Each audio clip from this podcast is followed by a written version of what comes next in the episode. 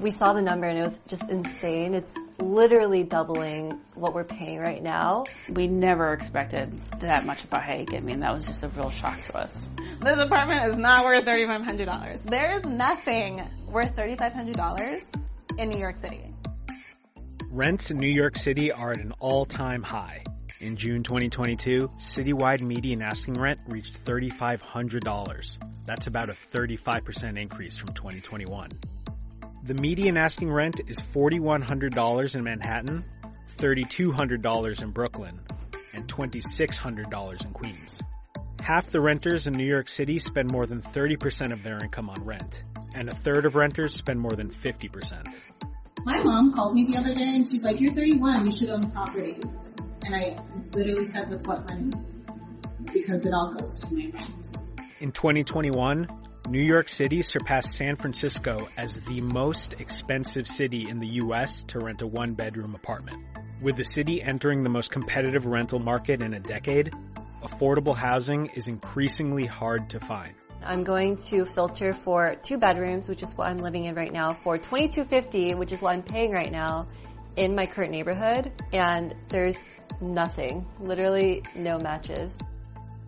Some renters who got pandemic discounts are seeing their rent increase by at least 30%. For market rate apartments, rent increases aren't regulated, meaning landlords can charge as much as they think they can get on the open market. My name is Casey Cleary. I'm 39 years old, and my rent went up $700. My name is Thelma Rose Anon. I'm 32, and my rent increased $1,100. My name is Ernestine Sue. I'm 23 years old, and my rent increased by $2,100 a month. So what's causing these unprecedented rent hikes? And is there an end in sight?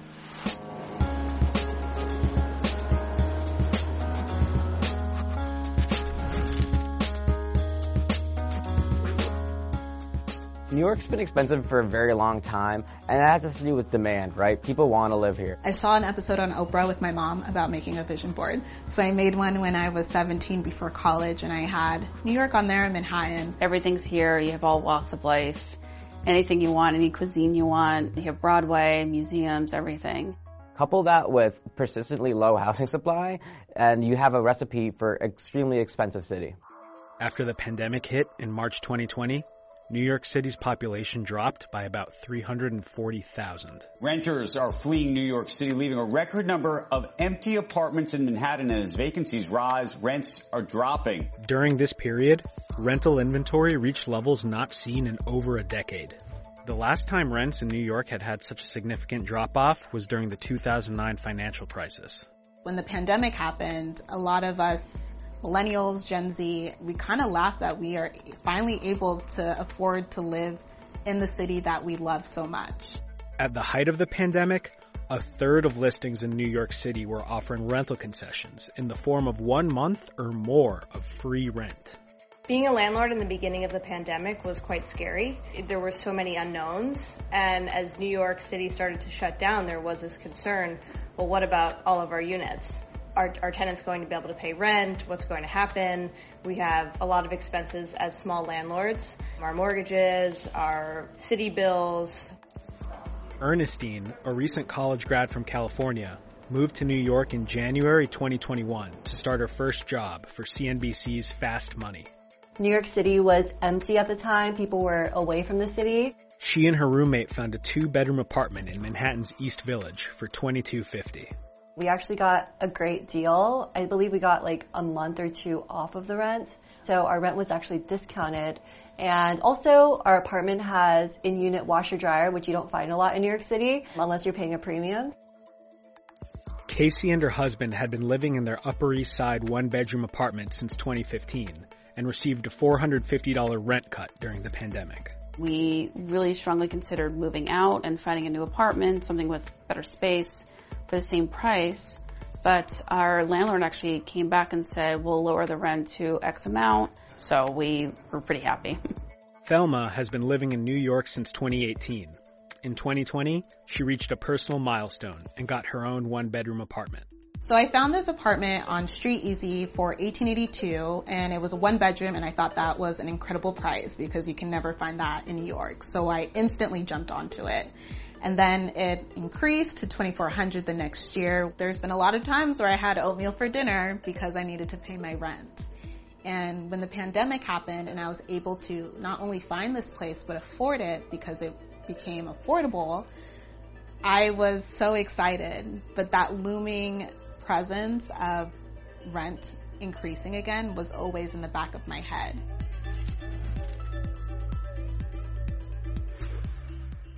In mid 2021, New York City began to come back to life as vaccines became available and restrictions were lifted. New York City is dead forever. That was the proclamation from some last year when sidewalks across the city emptied and many small businesses closed their doors for good. But new data today shows a reawakening.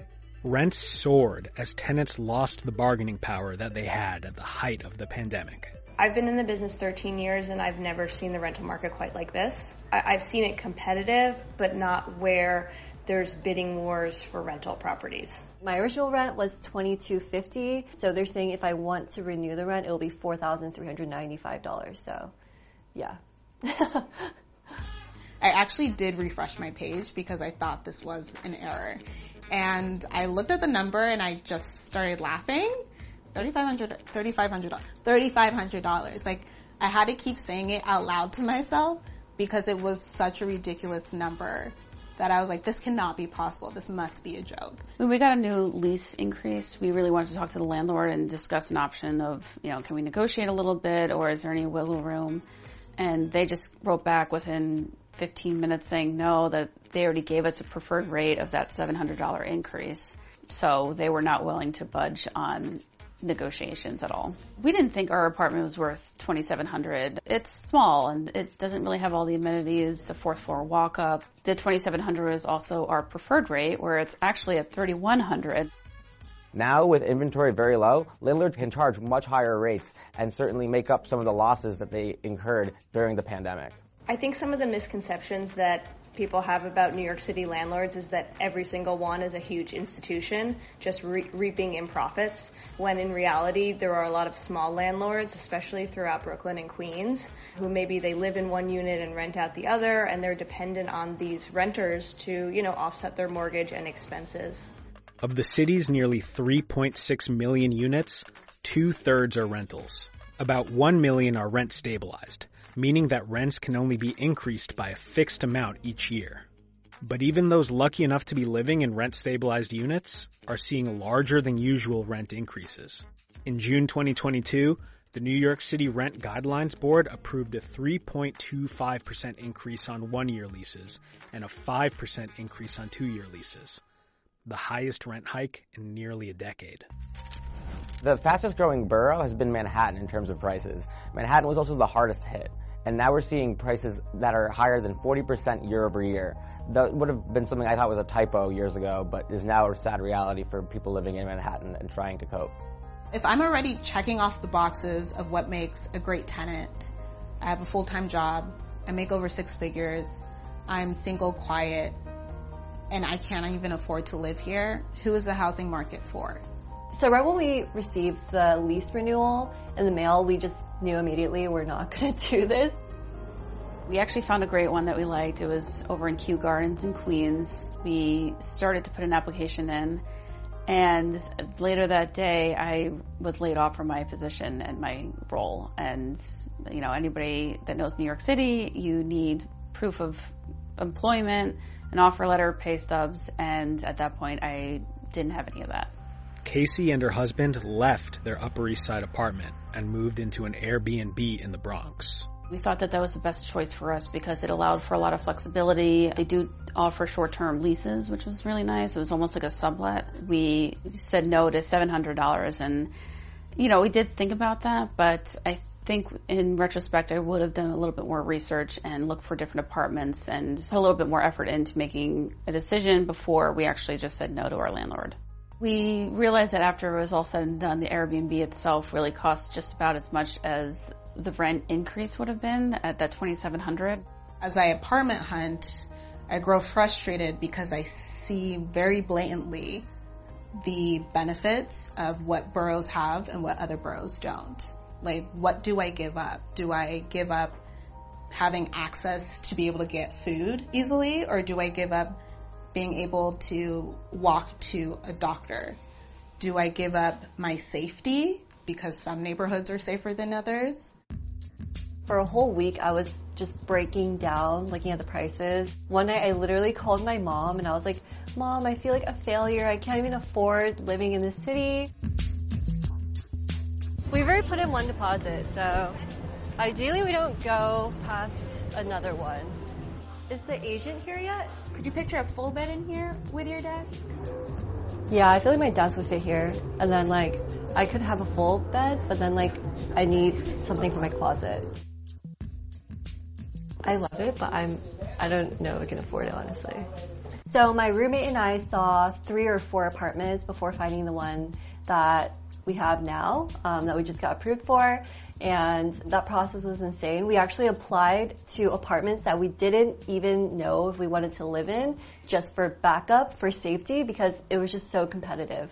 There is even an apartment where we had to put in a $1,000 deposit just for our application to be considered you know, as a real estate agent throughout, you know, Manhattan, Brooklyn, and Queens, we're seeing that apartments are on the market for less than a week and they would be rented at the first showing or first open house. The fastest listing that I had rented was in Bed-Stuy and it had a backyard. It was a two bedroom rental with a backyard. We had previously rented it for 2700 we put it on the market for 3000 and we had close to 75 people at the first open house and it rented that day and i think it rented for 3600 Another challenge for New Yorkers is the requirement that they earn 40 times the rent when applying for an apartment. With the median asking rent in Manhattan around $4,000, that means the minimum income to qualify for an apartment at that price is $160,000. The median household income in New York City is $67,000. If an applicant doesn't meet this requirement, they need to find a guarantor who makes at least 80 times the rent to co-sign their lease. So my roommate and I toured this apartment. It was $4,800 for two bedrooms and one bathroom in downtown Brooklyn. And it had everything that we wanted, but we didn't meet the criteria of making 40 times the rent in our income. When I first moved into this apartment, it was 1882 a month and I was making 65k. I was very privileged enough to afford that rent requirement, but because it wasn't 40 times that, I needed a guarantor. That is something that was both embarrassing to deal with as a 29 year old who, you know, with a master's degree, you know, I proved I can make it on my own, but here is a roadblock that doesn't make sense and seems to be very classist to push certain people out. With inventory rising right now, we're seeing a lot of that inventory come from people who are getting priced out of their pandemic deals. About a third of the inventory in the city right now is coming from those people. We've thought about Jersey City, which is really cool. It's not out of the question. I mean, those are all really close to New York. Um, it's just kind of like a wait and see kind of thing. But we're willing to do, you know, Brooklyn, Queens. I mean, Casey is waiting until she finds a new job before starting her apartment hunt again. There's so many remote opportunities now. Who knows where I'll end up? Um, it could be in New York, I could be in Boston or Philadelphia. Um, but I'm really open to anything. So, and here's my resume. Just kidding. Thelma's lease ends in September 2022. She won't be renewing. You know, I remember the beginning of the pandemic how scary that was, and um, how I mean, if you were here, it was very empty and scary. Um, so to see New York come alive again has been incredible. And then to not even be able to continue to experience that joy simply because I can't afford to live here is, it's ridiculous because I'm like, okay, then what's next?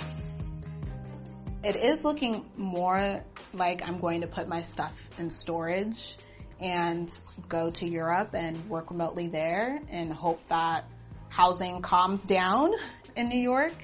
Thelma ended up buying a one-way ticket to London. Hopefully I can come back once the market has cooled down a little bit and I can find a spot or I don't know, maybe I'll officially become a London girl. Who knows? Ernestine is moving to Brooklyn with her roommate. Her portion of the rent will be $2,200. I love it. originally, I was very against Brooklyn, but I actually love this area. I like this area more than where I originally am living right now in East Village. Uh, I love how it's like right by the water and there's so many cute restaurants around and it just seems like it's like easier access to like healthy things I could do in everyday life. So when we signed this lease for our new apartment, the upfront costs were $10,000. That's including the security deposit and that's including first month's rent. But the thing that really threw us off was the broker's fee, which was $2,000. I had to dig into my savings and my savings literally like big chunk of it just went away. So I'm just going to have to change my lifestyle a little bit and, you know, save where I can. So it's just little compromises that I have to make. Um, just all compromises. It's really an odd feeling not having a set place right now and just really kind of feeling like a nomad. So it's hard to think about where I'm going to be in a few months and where we're going to be settled in. And also my cat. I want to make sure my cat's happy. It really does come down to supply and demand. There's a lot of people who want to live in New York and the amount of apartments in New York, there's just not that many of them. And that imbalance right there is going to cause the uh, unaffordability that we're seeing across the city. The finish line keeps moving and I'm like, what is the purpose of me running this race anymore? With the U.S. economy on shaky ground, there's a chance that New York City rents could start to normalize we're gonna have to see a lot of inventory come online. So that'd be people moving out of the city, or a large rash of construction being built, or there's something going on with the demand side. If there's a ton of job losses, like in a recession, things like that, where people just couldn't afford what they could afford before, then that would also lead to prices to fall as well. So one of these two things has to budge. The scales are starting to tip into buying. Um, so if you look at that rent versus buy analysis, I think, you know, as rents are at an all-time high, it's really worth looking at why am I spending $5,000 to rent when I could own the same apartment for less. I think the hardest part during this process was the mental strain that it took on me. It was hard to choose between whether I wanted to pay the premium of New York City for the opportunities that you get here or, you know, just move home and save my money. I'm optimistic. I think this is a temporary fix and something's going to break. I think that at some point the mayor is going to have to do something and we'll have more opportunities and more apartments out there. Being able to have this for two years has been so uplifting and so inspiring. I feel almost unstoppable and I feel so grateful and I see New York coming alive, but at the same time New York is coming alive, I'm being pushed out at the same time. You know, New York tough is a, a saying and it's true, but I feel like we're being beat down. And you can only be as tough as you can.